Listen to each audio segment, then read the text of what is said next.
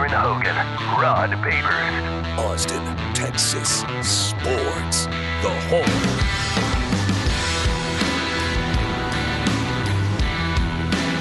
Talking Texas football, the Super Bowl.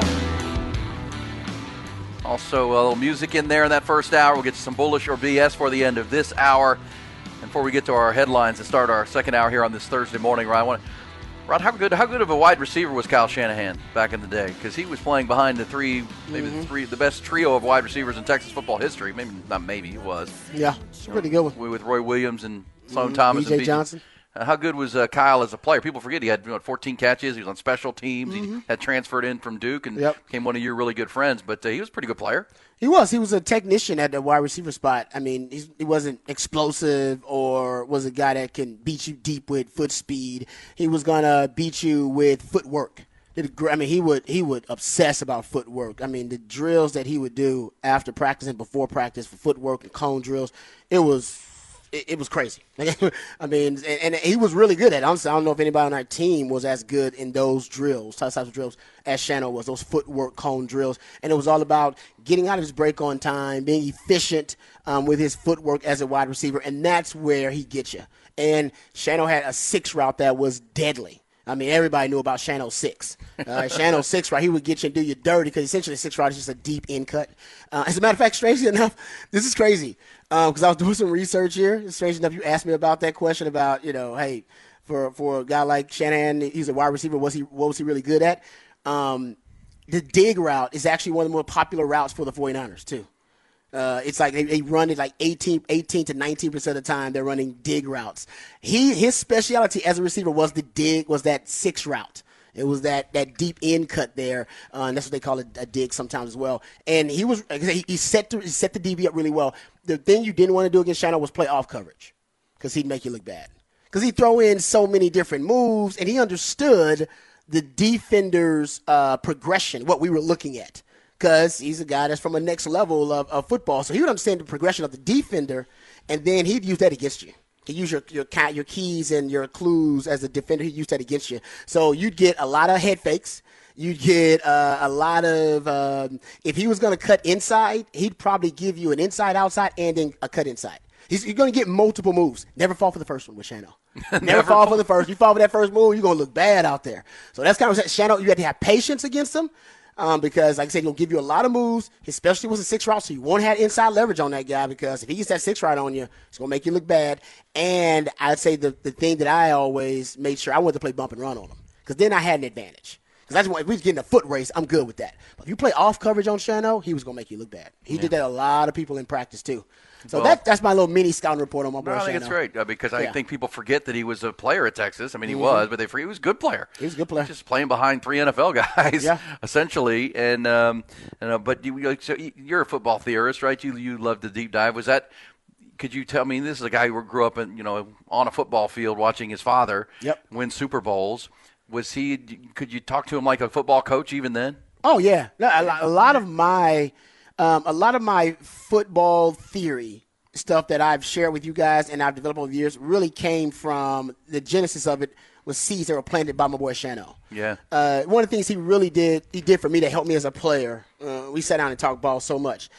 One day, he basically started talking to me about canceling routes, and it was, it's a simple thing. that You thought I would have thought about on my on my own, but I didn't about canceling routes because there's a route tree. He was big on the route tree, right? And the route tree is expanded now. The route tree is it's way more complicated and expansive than it used to be. It used to be like nine damn routes on the route tree. Now there's probably like 20 something routes on the route tree because these offenses have gotten so sophisticated. Um, and he would basically break down. Listen, if the if the wide receiver is is getting to the seven yard mark, all right, he's at seven yards. Then you've already eliminated what your slant route, hitch route. You've eliminated your smoke route. You get past ten yards, then you've eliminated some other routes, right? You eliminate the deep out cut.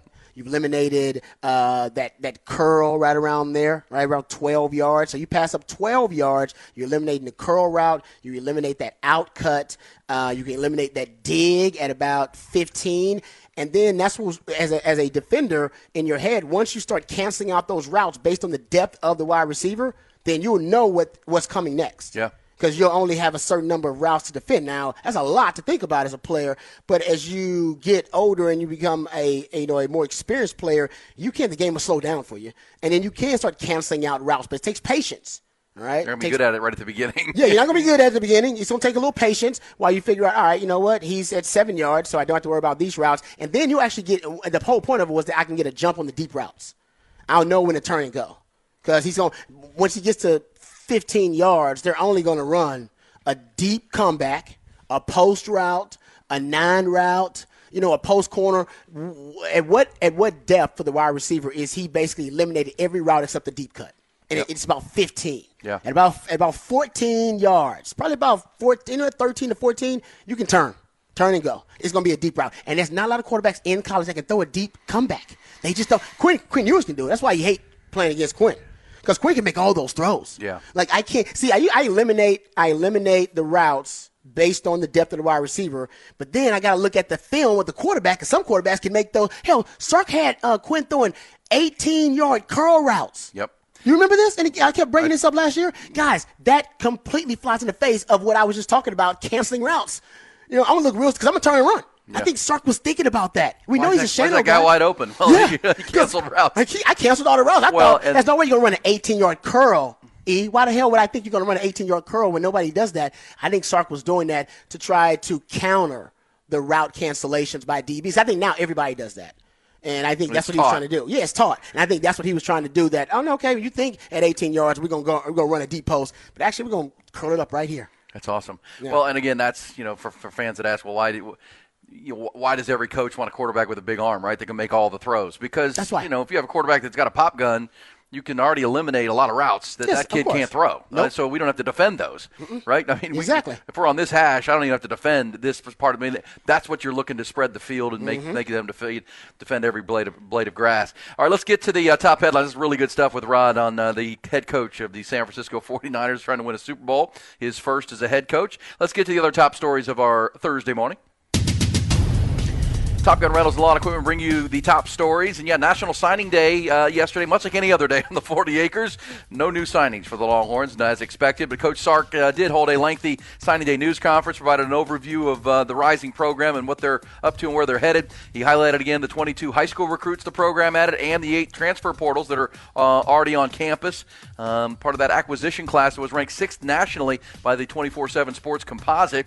Uh, on the topic of recruiting, Sark did address the program's ever evolving recruiting department, where longtime staffer Brandon Harris has been promoted to the role of the team's general manager. Uh, John Michael Jones, now the director of player personnel. Taylor Searles, uh, the director of recruiting. Kendall Perry, director of recruiting operations now. Coach Sark also spoke for the first time about the hiring of his two new defensive assistant coaches, Johnny Nansen, uh, who's going to be coaching the linebackers, also has the title of co defensive coordinator. He came in from the Arizona Wildcats. Kenny Baker is now in charge of the defensive lineman coming in from the Miami Dolphins.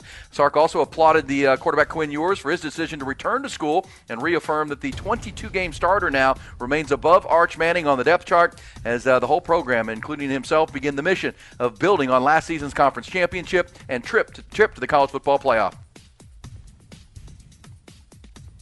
Yeah, no, I, I think it was big for Quinn. Um, you know, I, I think pretty easy to see from the naked eye the development that Quinn made from year one to year two. Uh, I don't think that Quinn was, was a finished product yet, um, and I think there's there's plenty of room for, for growth and improvement in, in development in his game going into year three, and I think naturally, you, you know. All right, there's uh, Sark on Quinn Ewers. Texas's spring practice, by the way, will open March 19th. The spring game is April the 20th. Elsewhere in college football, following his surprise retirement back in January, Nick Saban, uh, not surprisingly, has found a new gig. The seven time national championship winning head coach is going to join ESPN and College Game Day as an analyst, uh, according to uh, a release yesterday by the network. Saban's also going to make appearances on other ESPN programming, including the NFL Draft and SEC Media Days. Cowboys in search of a new defensive coordinator, and they're casting a wide, uh, wide net here. Word late yesterday that the J- New York Jet safety Marquand Manuel is scheduled to visit and interview for the job today for the Cowboys. They're looking to replace Dan Quinn. Monday, the team interviewed former Commanders and Panthers head coach Ron Rivera, as well as current Cowboys defensive line coach Aden Durde. The team also has met with uh, former Vikings head coach Mike Zimmer, former Jets head coach Rex Ryan. NBA league's trade deadline set for this afternoon. Many expecting possibly some moves, maybe even some big ones before the two o'clock trade deadline today. One score from last night: Spurs lost in Miami, 116, 104. All right, we'll get to some uh, Super Bowl breakdown here uh, in a second. We go to Raj Ram today. Um, I did some more research about the uh, that Wall Street Journal article that you brought up yesterday. That I thought was that, that was really interesting. I hadn't read it, um, and uh, I got I got some nice little uh, nuggets about the, the, those condensed and compressed sets uh, from my boy Shano that we'll get into. That it's going to play a huge role in this game only because nobody, and we'll get into this more, blitzes their DBs more than Kansas City. Oh yeah, they bring them from Spagnuolo everywhere. loves. Oh, he brings them everywhere. Cornerbacks, safety. Nobody blitzes, and nobody likes to play those sub packages. You know, five DBs, six DBs more, and then blitz those guys. It, the, the way Shannon structures his offense, the architecture of it, he dictates personnel more so than any other offense in the NFL. With this 21 personnel, 22 personnel, that's two backs, one tight end, two backs, uh, two tight ends, and he does that really well, forcing you to defend his offenses with base. And what I mean by base is just four defensive backs, usually three or four linebackers. Let's call that your base defense. And most teams in the NFL, they're not comfortable in base because the new base in the NFL is nickel.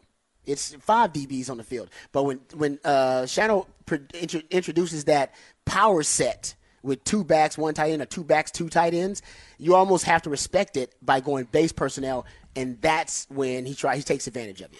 Uh, with that in mind, it is uh, just at 7:15 on this Thursday morning. Let's get Rod's first rant of a Thursday. Rod's Rant of the Day is brought to you by Apple Leasing, the easiest and safest way to get a new car, any make, any model. Click appleleasing.com and experience how easy it is. I'm not gonna take this anymore! Find out what happens when people stop being polite and start getting real. You ain't keeping it around! My God! Okay, it's happening. Everybody, stay calm. What's Oh, you've done it now. It's time for Rod's Rant of the Day. Hold on to your butts. And uh, now this, let's talk about Shannon's offense, and I just talked about how the architecture of it makes it difficult to defend. So not only do you have the the 49ers running 21 and 22 personnel, two backs, close to 40% of the time. A third of the time they're in 21 personnel, about 11% of the time they're in 22 personnel. That's Juszczyk usually, right? Yes, exactly. That's Juszczyk, who is, we know he's not a traditional fullback anyway. He's a guy that can put in the slot, a guy that can move around. And then it makes it interesting, get, how about this? I got this little stat, and it shows you just how diverse that offense can be. They run the most condensed sets in the league. So nobody runs more condensed, compressed sets. And uh, he talked about this yesterday. The Wall Street Journal did an article about it. Now, here are my notes from it. So basically, the 49ers offense average stretches about 19.9 yards from end to end like from the last man uh, on the line of scrimmage from one side of formation uh, to the last man on uh, up at the line on the other side of formation 19.9 yards. So basically just 20 yards of width of a formation which is the tightest alignment in the nfl but they also run a ton of empty formation out of all that.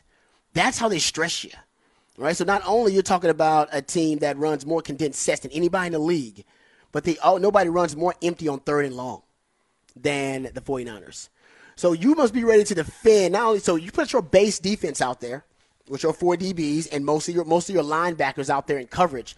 What Shannon's going to force you to do with these compressed and condensed sets combined with the empty formations, the compressed and condensed sets force you to play with a heavier a heavier box. Right, you are going to probably play or defend a compressed and condensed set with a single high safety because of the power sets that Shannon runs. He talked about the two backs he runs and the two tight end sets that he likes to run. Because of that, and because of the like I said, the width of the formation, everything is compacted and compressed. You're probably going to put an extra safety down the backs. That's, and safety in the box. That's usually what people do to counter uh, those compressed and condensed sets. And when you do that, it makes you predictable because you don't have that single high safety. And a lot of teams, they're going to play outside leverage. Because why would you play inside leverage? I mean, there's a tight formation. You'll get inside that guy, you'll give him so much grass on the outside. So you can almost guarantee outside leverage by the corners. You can guarantee base defense because they're going to be trying to line up to defend your power sets. And you can guarantee it, but highly likelihood of there being a single high safety. That's why he does. And he said that years ago. People asked him why you keep using a fullback. He said, "Because I can. They'll have. They got to respect my fullback. They got to put more linebackers out there to respect my fullback. And the compressed and condensed sets. And this is why Sark likes him too. And Sark has said this on the record. I've heard him say it. He wants to be able to put DBs as force run defenders. They don't want to. They don't want to be force run defenders. DBs, trust me, I, I was one. We don't want to be force run defenders. Some of the guys do, but most of us do not. We want to cover.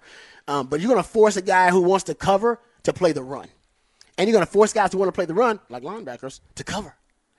It's just that simple. That's why uh, third we go third and long. We'll go empty formation because I want those linebackers to have to cover Christian McCaffrey, Kyle Juszczyk, and Kittle in the slot. And if we go with those condensed and compressed sets early on, uh, I'm going to force those DBs to have to come up and run support.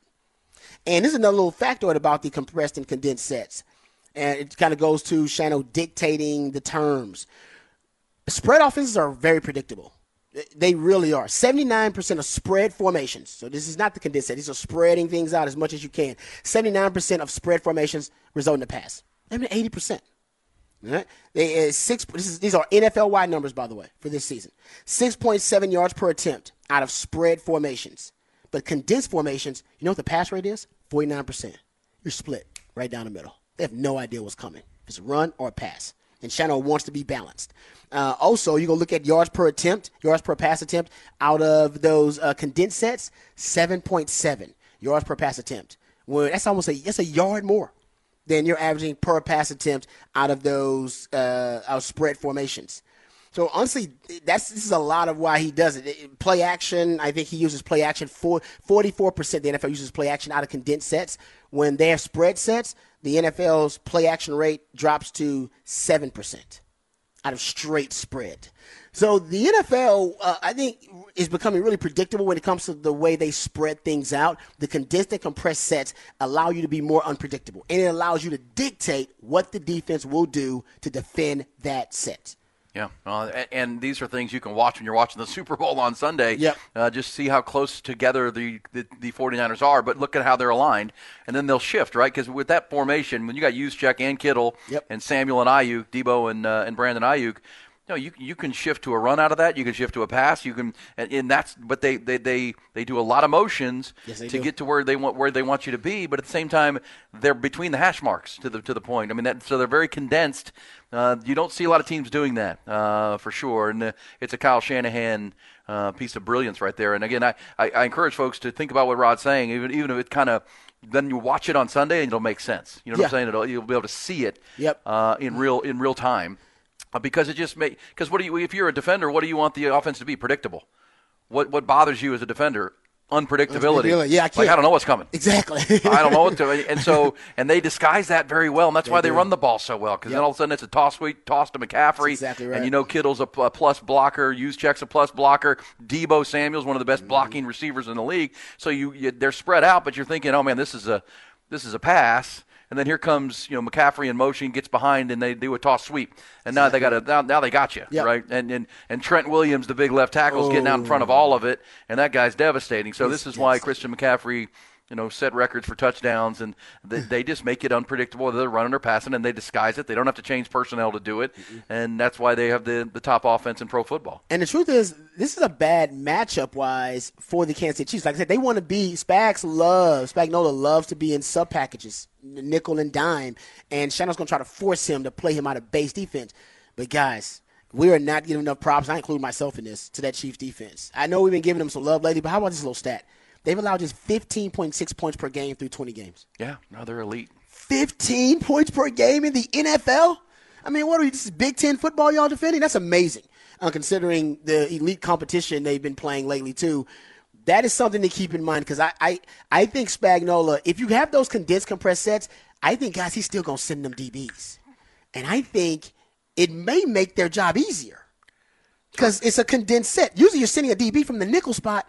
He's got to travel another five yards to try to get to the quarterback because that guy's in the slot and he's spread out a little bit more. From a condensed set, though, I wonder if they'll make the it'll make those those DB blitzes more effective for Spags yeah because he'll be closer to the quarterback. Indeed, yeah and run blitz him. and and run blitz him. fascinating chess match. I mean, obviously you have uh, two of the great offensive minds in the game, and Shanahan and uh, and Andy Reid. But the battle will likely be Steve Wilks and uh, and Steve Spagnuolo trying to slow them down. That might be advantage. Uh, That's, a, that's advantage Chiefs, man. Chiefs. I agree with you. Because Chiefs got a better OC and a better DC. They Yeah, do. yeah. Uh, Shano's a great OC. Um, so let's just say he and Andy Reid cancel each other out. Spags is so much better than Steve Wilks, though. Yeah. It's not even close. It's great stuff with Rod's rant on this Thursday morning. Watch for that in Super Bowl 58, which is uh, fast approaching. Uh, really, really good stuff. This one says, I run power at my. Oh, wife's heavy box. You can't say that on the text line. Come on, man. Come on, our man. man. Chan on the text line says. Wall Street Journal, Rod. What? That's way too intellectually intense for 7:15 in the morning. Hey, blame E for that. I didn't even know I that article existed. He said wanted- something about it. and I was like, all right, let me go check it out. Got to go read that. Yeah. Got to go read that. It was And good that's stuff. that's really well. This is a fascinating matchup for a lot of reasons. Well, the, And- the reason it's fascinating for Longhorn fans, and I'll give you this, and I, I may do this tomorrow. Um, all the different uh, conceptual elements that Sark's offense has in common with Shano, because the condensed compressed sets is one of them. For sure. Sark loves condensed and compressed sets. Yeah, well, and, and Sark, we'll have hear it coming up. He gave a shout out to Kyle Shanahan. Yeah, he did. We should play Talked that. about him. What a what a really good friend of his he is. We'll play that coming up for the uh, lifetime Longhorn and good stuff from Rod Babers as usual. And if you were watching the AFC Championship game, which a lot of people did, uh, those those uh, DB blitzes were giving Oh. Lamar Jackson trouble big time. They- yeah, they were giving him. He was he he, he was looking for him. Yep. And then the offensive line started looking for him, and that led to a better pass rush from the down lineman. Mm-hmm. Yep. And it was really, really strategically done, and they covered him really good behind it, which you could see Lamar Jackson's been taught. Okay, when the blitz comes here, throw. they they were covering it, Yeah, no, and, and that would led to the the uh, Lamar Jackson that just looked confused. I would say over the last 10 weeks of the regular season, Brock Purdy, highest passer rating in the NFL under pressure, 103.5. Highest passer rating when blitzed at 142.1. He's playing really good now That's when the other blitz part. put pressure on him. Well, and I did. That'll be the I. I didn't get. I played this earlier this week. I will play a couple pieces of sound coming up. Sark uh, giving the shout out to Kyle Shanahan. Also, I want to give you. Uh, uh, I let you hear something I played earlier this week that uh, is, is Kyle Shanahan talking about Brock Purdy and the whole game manager idea. I Oh, think it's a really think it's really good. Cam Newton's talking about it more, too. He, I he's well, on Super Bowl everyone. Road talking about it. Yeah, but I, uh, you know, your guy Shano, you know, kind of went back at those types. They're just calling him a game manager with some facts. We'll have that coming up. Plus, bullish or BS before the end of this hour. It's a busy, busy Thursday. We're glad you're with us on Hook 'Em Up with Ian Rodby.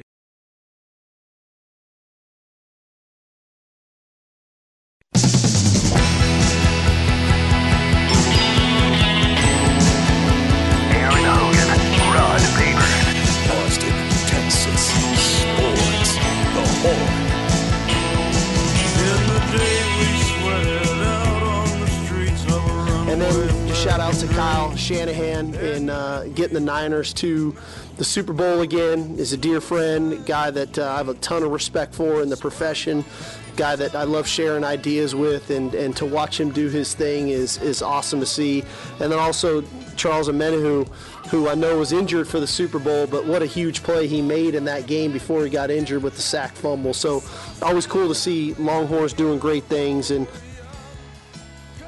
Steve Sarkisian right there, Yeah. Talking like about that. his dear friend Kyle Shanahan, your dear friend as well. And the uh, I think a lot of Longhorn fans are, are rooting for the Shanahorns. yeah, I like that. The Shanahan. It's pretty cool. No, it is. It's good because um, you know when he followed Shanahan in Atlanta, um, not only did he become he come did he uh, form a relationship and a close bond with Shano after that. 'cause I think they talked and uh, they were communicating about how to transition that Atlanta offense better to uh, Sark's system. Um, and I, to do that, Sark wanted to use familiar familiar concepts and familiar schemes that Shanahan used. So he really started adopting a lot of the, the Shanahan scheme after that and loved it. And so it really did not, he didn't really change uh, really a lot that, that season, that first season with Atlanta. And then after that, he started to kind of meld and started to kind of morph the two offenses together. So ever since then, and, Sha- and by the way, Sark has done this with a lot of offenses, so it's not just only the Shano offense. Um, but he's now his. I think a lot of the tent poles in the Steve Sarkisian offense are also Shanahan concepts, or at least some of Shanahan's favorite concepts. It is interesting that, uh, and if you're a Texas fan, you have to like what you heard from Sark yesterday, where they are, where they're headed, but also that uh, you know if you have a head coach and he's an offensive guy, he and he's close friends with Kyle Shanahan and Sean McVay and these guys. That's a good thing. Yeah. that's a good thing. If those are the guys you're borrowing concepts from and building your offense around, and you're requ- acquiring the talent and bringing in the players like they are, you got to feel, feel feel pretty good about where they're going. And with that in mind, I play this from Sark. This was the uh, the piece of sound of a 45 minute press conference that most Longhorns heard and got fired up about. Here's Coach Sark on. Yes, it was fun to make a make a trip to the college football playoff, but but he and the program want a lot more.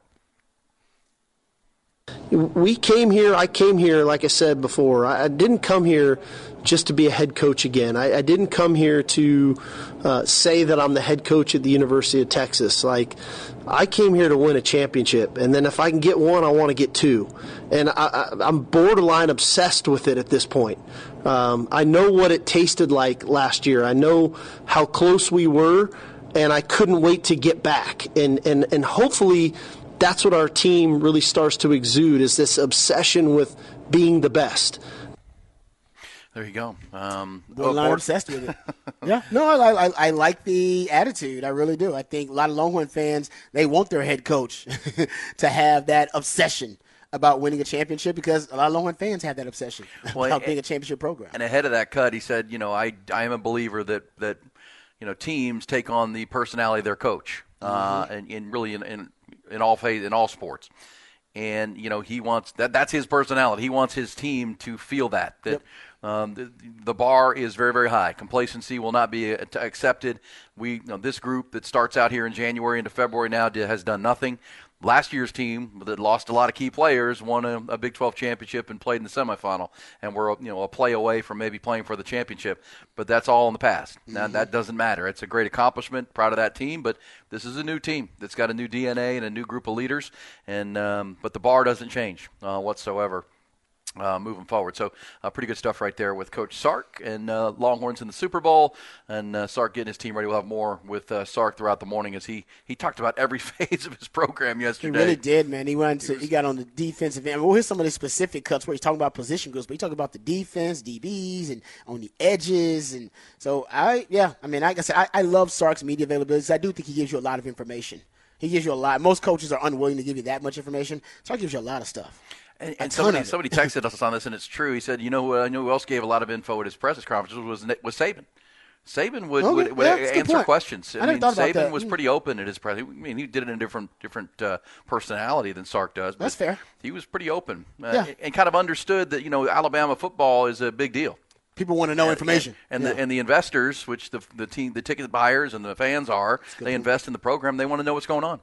And you know, there's no reason to be cryptic about it, Tom Herman. Uh, you can actually just be open about what's going on Yeah. and share what's happening uh, with the program that they care about. And I don't, I don't think there's there's it's not all coach speak and and uh, you know, there's actual some some meat on the bone there for sure. Speaking of that, Rod, in your rant, you were talking about this 49er matchup with the Chiefs and uh, Brock Purdy. I wanted you to hear this. I played it earlier in the week when you were getting your uh, your dental procedure, but I do think it it, it is because I've heard you say these exact words. It almost reminded me when I heard. That sounds like Rod. But listen to him when he was asked at, me, at Super Bowl opening night on Monday about Brock, Brock Purdy as a game manager and what it means to be a quarterback and why. I think this answer explains why pretty quickly Kyle Shanahan thought, you know what, Brock Purdy, even might, though he's our third string quarterback, might be our best quarterback. Uh, better than Trey Lance, better than Jimmy Garoppolo, and why he is flourishing in this system and has a chance to maybe win a Super Bowl for Kyle Shanahan, something he has not done yet. Here's uh, Shanahan on the uh, the idea of a game manager. Like, so I don't get how being a system quarterback and a game manager is a negative. Like, the job of a quarterback is to manage the game, and it is to run the system. The system's what you work on all week. That's what the O line works on. That's what your five eligibles work on. That's everything. And the quarterback, if you want to be great, you better be able to run that system, and you better be able to manage the game. But if you want to stay in that position, understand that no system is going to be perfect.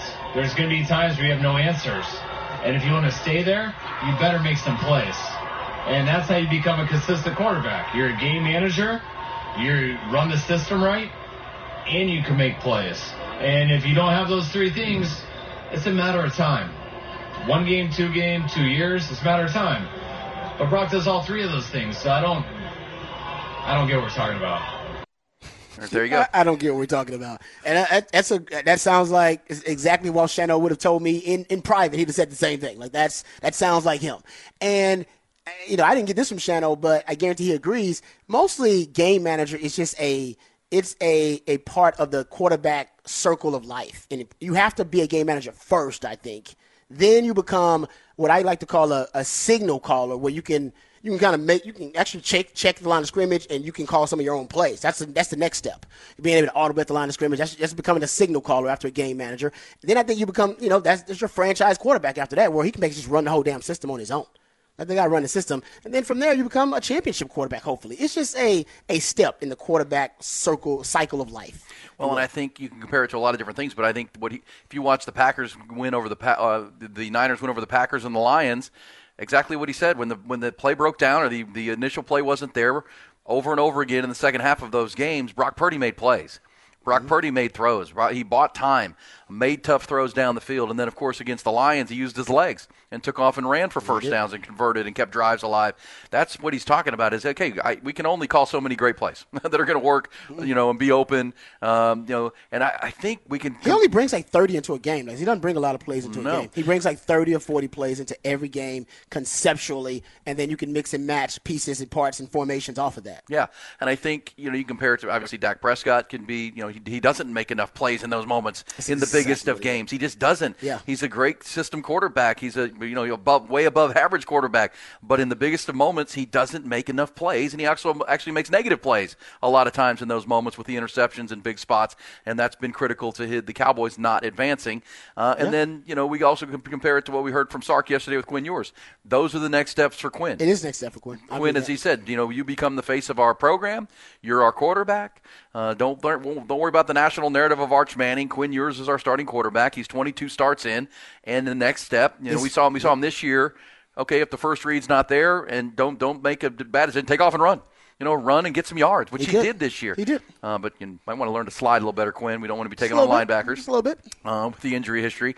Uh, but then this year's next step will be what we talk about right there. I mean, more progressions through the, the route tree, um, more plays made, becoming more of a signal caller, as you said, Rod. Check us out of a bad play, get us into a a good good play. play. Yep. That's the next phase. And when you start seeing Quinn Ewers at start number, you know, 28 and 29 and 30 and up into the mid, now you're you got a guy that's seen a lot of football and had to react to a lot of football. That's what the and that's what the NFL told Quinn when he looked at, into going to the NFL. No, we need to see more. You see more. As they say that you're going to be a future franchise quarterback, we need to see more. And I believe that he will show more this season. I think you will get Quinn having complete mastery over the offense. He's had that much time now where I remember getting to the point, I, I asked Tom Herman about this one time, and Tom Herman told me personally, he said, I'm at the point, I think this was Sam Ehlinger's like third year. He's like, Sam knows, the, knows my offense better than I know it now. Yeah. He, he, he literally will come up to me during practice or come up to me after practice or before and, and tell me something new about my offense that I didn't realize.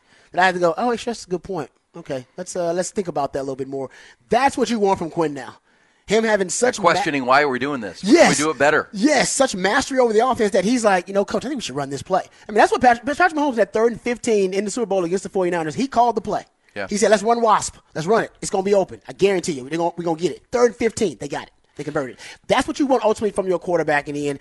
You want them to essentially to embrace the offense to the point where it's their offense. It's not Coach Sark's offense. That is Quinn's offense. And everything has been tweaked um, and everything has been adjusted so that it can be the most quarterback friendly offense for Quinn Ewers. And I'm looking forward to seeing what that is this season. There will be adjustments made to make sure that this is a Quinn Ewers friendly offense. And what does that mean? Yeah. Is the question. It's good stuff right there, and I think uh, it's another reason why all Texans fans are excited about C.J. Stroud because as a rookie, he's already doing that.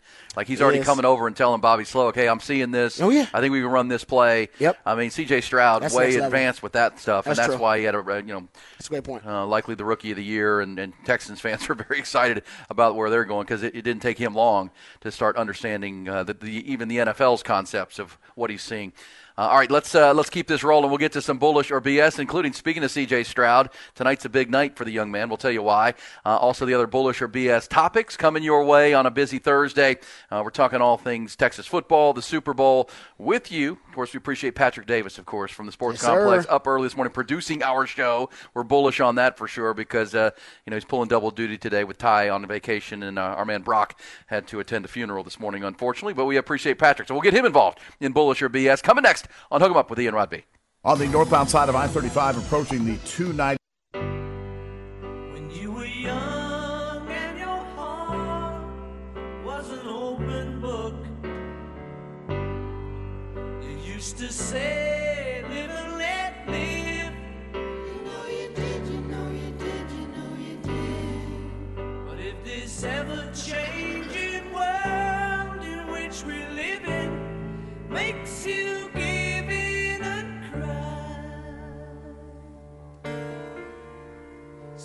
Say, live and let die.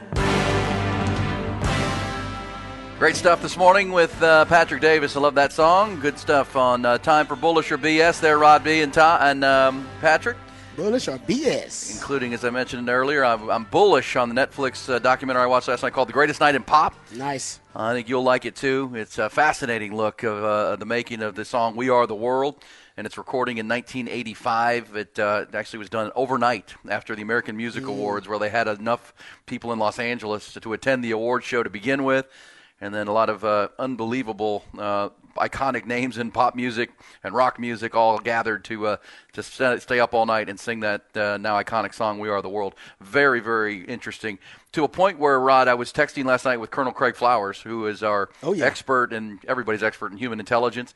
He actually watched it two nights in a row because he was so in because you know because he's big on body missed- might language. missed some stuff? Oh yeah, he had to go back and watch. Well, the interactions between people, Yeah. and we were talking about the biggest artists in the world at the time, who are used to being whatever room they walk into, they're the biggest star in that room, and then you're in a room with 45 other stars, Hmm. Yeah. and legends, and you know, there's a great moment in it when Diana Ross, the great Diana Ross, actually walks up to, um, uh, it was. Who did she go? Oh, she went up to D- Daryl Hall from Hall and Oh, Oates. yeah, okay.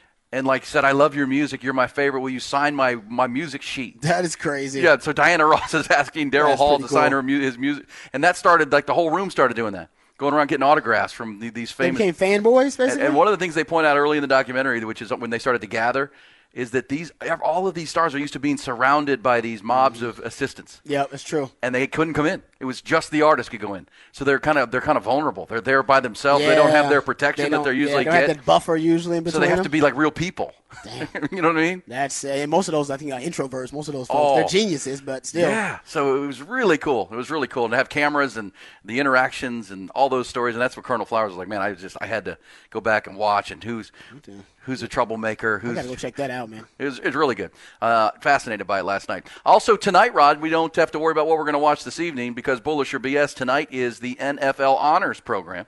NFL Honors tonight. Red carpet at seven. Are there any like um, I don't know any that we think are going to be a mystery? Well, that's the Bullish or BS question. We know it's going to win MVP, Well, right? well, they're going to hand out 20 awards tonight. It's starting at 8 o'clock. Red carpet at 7. It'll be on CBS tonight, which, of course, they're broadcasting Super Bowl 58. Hmm. Uh, the red carpet. So tonight they will give out AP Most Valuable Player. defensive player of the year. So AP Most Valuable Player, likely Lamar, Jackson. Dak Prescott is a finalist. Mm-hmm. That's Uh, big, big for that. AP Coach of the Year.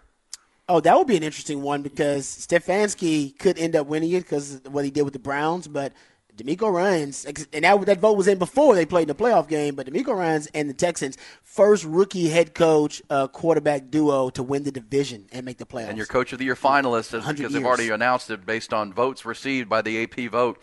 Dan Campbell, John Harbaugh, DeMeco Ryans, Kyle Shanahan, and Kevin Stefanski. Um, it's a, I think it's a two horse race. Do- Dan Campbell's got. He's probably got a. I mean, man, the, the vote was in before the postseason though, Yes. so that's why you can't. The, the vote was matter. due right at the end of the regular Yeah. year, end of week 17. Yeah. So nothing that's happened in January matters, except for well, once the playoffs begin. Yeah. began. So- so Lamar Jackson is going to win it. That's a tough one. The coach of the year might be that. That one might be a little. Well, because that w- actually we said that coming in after the uh, Texans throttled the Browns in that playoff game. That that's going to make it really awkward at the NFL honors when they hand that award to Kevin Stefanski and DeMeco Ryan's coach circles around that team in the playoff Yeah, game. he did. That Uh, but you know that's the way the regular season award goes. Uh, Uh, AP Defensive Player of the Year will be interesting with DaRon Bland and Micah Parsons finalists. For the Cowboys, Maxx Crosby, Myles Garrett, T.J. Watt, also finalists tonight. And you consider that that Cowboys defense with two finalists for the AP Defensive Player of the Year will give up 48 points. That's crazy. In their playoff game to That the Packers. Unbelievable. I cannot believe that. Also, AP Offensive Player of the Year, Tyreek Hill, Lamar Jackson, CeeDee Lamb is up for that. Christian McCaffrey and Dak Prescott. Uh, I got to think that's C- CMC, right?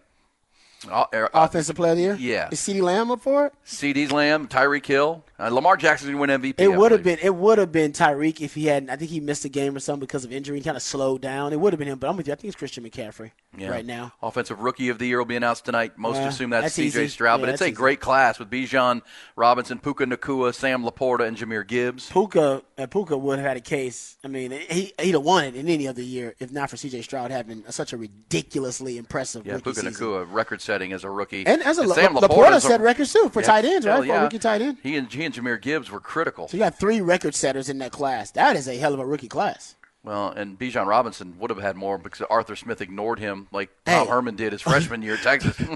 Arthur Smith' genius plan was to stockpile all of these uniquely gifted athletes and use them as decoys. Yeah, that's right. So. I can get the ball to other people. And it was like, that's not mm-mm, fail strategy. We don't like it. Don't like Nope, it. Don't like it at all. No. uh, AP Defensive Rookie of the Year, Will Anderson of the Texans, Jalen Carter Eagles, Joey Porter Jr. Steelers, Kobie Turner of the Rams, and Devon Witherspoon of the Seattle Seahawks. That'll be a big award tonight. I, that's tough. I mean, Will Anderson had some injuries, but had a nice season. Jalen Carter Eagles, Devon Witherspoon in Seattle. Be, it should be Witherspoon. Think so? He had a hell of a year. He really did. Um, but this honestly doesn't get a lot of props because people didn't watch watch them enough. But I mean, they probably got more people watching them than the Texans. The Texans, remember, the Texans started out. Everybody thought they were going to be a disaster, so nobody was watching Texas except for us paying attention. So I don't know if Will Anderson. Remember, Will Anderson missed a couple of games too. He did. That that hurts him too. I don't know. I'm not sure if Witherspoon missed some games or not. And the comeback player of the year will also be handed out tonight at the NFL honors uh, with Joe Flacco. Damar Hamlin, of course, is the front runner. Baker Mayfield, uh, Lake Travis is own up for that award tonight. Matthew Stafford and Tua. So it'll be a big night, and they'll do the whole red carpet thing. Uh, they'll also do the Walter Payton Man of the Year award. They'll have the tear jerkers with the Inspire Change tributes Yeah, and right. all kinds of good stuff. That's tonight. That is uh, this evening at eight o'clock. Uh, there you go. So we'll have all that to talk about tomorrow of uh, who who wins these awards, where are the controversies, if any. That's tonight with NFL honors. Bullish on that. Uh, yeah, I don't like I said. I don't know if there'll be too many surprises, but uh, like even when there are surprises, like the coach of the year, you talked about. Um, I think CJ's going to win Rookie of the Year, Offensive Rookie of the Year, even Defensive Player of the Year. It, it's hard to say any of those guys is less or more deserving when they get really tight. Like Kevin Stefanski could win it, and he has a great case, um, and so does DeMeco Ryans, so and so does Dan Campbell. So I wouldn't be, I don't know, too upset about a shock or a surprise one of those picks. Uh, absolutely. Um, okay, bu- bullish or BS? We ain't talked about it enough, but I want to give it just a little more time. Give it to me. Nick Saban um, as the as a new analyst for ESPN. Yep. Um, working primarily as the uh, analyst on the set of College Game Day, but also they say he's going to be an NFL draft analyst for him, and he's going to be part of their SEC Media Days coverage. We bullish or BS on this, on Nick Saban as the one of the lead analysts, I guess, for ESPN. Uh, I'm bullish. I mean, I thought it would happen when it, I mean, the one thing I was a little bit surprised by is that Lee Corso is going to stay. Uh, yes, at least ESPN announced yesterday it'll be a six-man table. That's a lot of people. I know. It, it, how be too many is- people. Uh, because you know they want to do right by Lee Corso, but at this point, I think they're doing wrong by Lee Corso for bringing him out there. He's just he- he's in, been in failing health, and he's. Uh, I, I thought just the immediate thought was ESPN's going to replace Nick Saban, Lee Corso with Nick Saban, and that Lee Corso would be honored and said thanks for all your Yeah. years and years and decades of ambassadorship for college football. But you know Nick Saban's the goat, and he's the perfect replacement, and there could even be like a handoff to start the year. Yeah, the Nick Saban thing. Listen, Corso and Nick Saban are very different, though. Oh, a hundred percent. They're, they're totally different in the way they're going to approach that gig as an analyst. So Nick Saban to me is not the Corso replacement. Actually, I think Pat McAfee may be more the Corso. But you need somebody who's going to wild out. He's put the, head, the, the you know put the mascot heads on and do crazy stuff. Nick Saban ain't doing none of that. That ain't Nick Saban doing. So you got somebody who's going to do all who can live up to the on the antics and a lot of the uh, kind of improvisation that you would have when Lee Corso was there. That was Lee Corso's brilliance. Is that I don't know what he's gonna do, putting the helmet on, gets the crowd hype. Nick Saban ain't doing that. So I think I don't know. I'm with you. Maybe they haven't truly found the replacement yet for Lee Corso. Maybe they never will. Well, I think eh, Pat McAfee does more of that stuff, getting the crowd hype and stuff than than Saban would do. No, And I'll add, I'll add in. I, I don't think that's the final lineup for College Game Day because all reports are that Pat McAfee's not going to be back on College Game Day. Like right? that, that he went back to the WWE. He's doing announcing there again. That that's because he's going back, and that means he's going to leave College Game Day.